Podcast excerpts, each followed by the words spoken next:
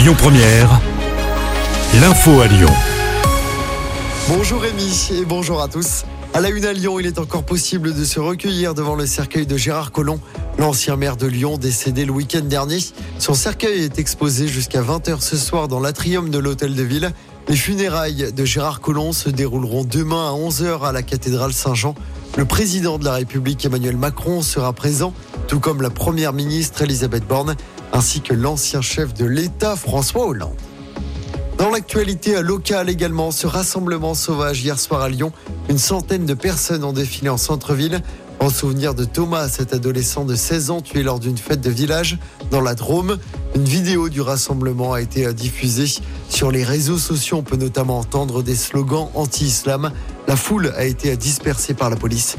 Huit personnes ont été interpellées et placées en garde à vue. Des perquisitions menées à Paris concernant quatre proches de Laurent Wauquiez qui sont payés par la région. Ils sont soupçonnés de ne pas travailler sur des dossiers régionaux, mais plutôt pour la carrière nationale de Laurent Wauquiez depuis Paris. C'est en tout cas ce que révélait Radio France le mois dernier.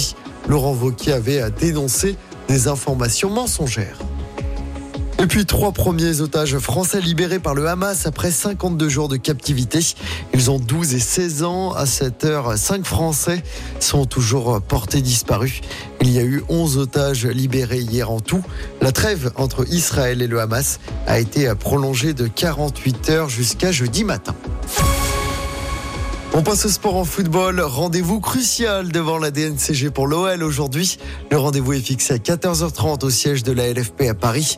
John Textor va devoir convaincre le gendarme financier du foot français que l'OL a suffisamment les moyens de bien finir la saison et le convaincre de faire sauter l'encadrement de la masse salariale et des indemnités de mutation en vigueur depuis l'été dernier, ce qui permettrait concrètement à l'OL de recruter cet hiver.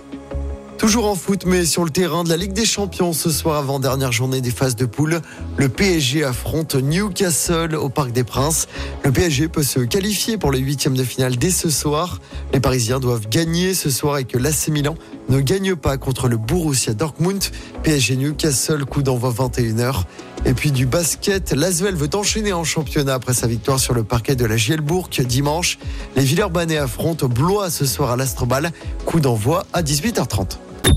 Écoutez votre radio Lyon Première en direct sur l'application Lyon Première, lyonpremière.fr et bien sûr à Lyon sur 90.2 FM et en DAB+. Lyon Première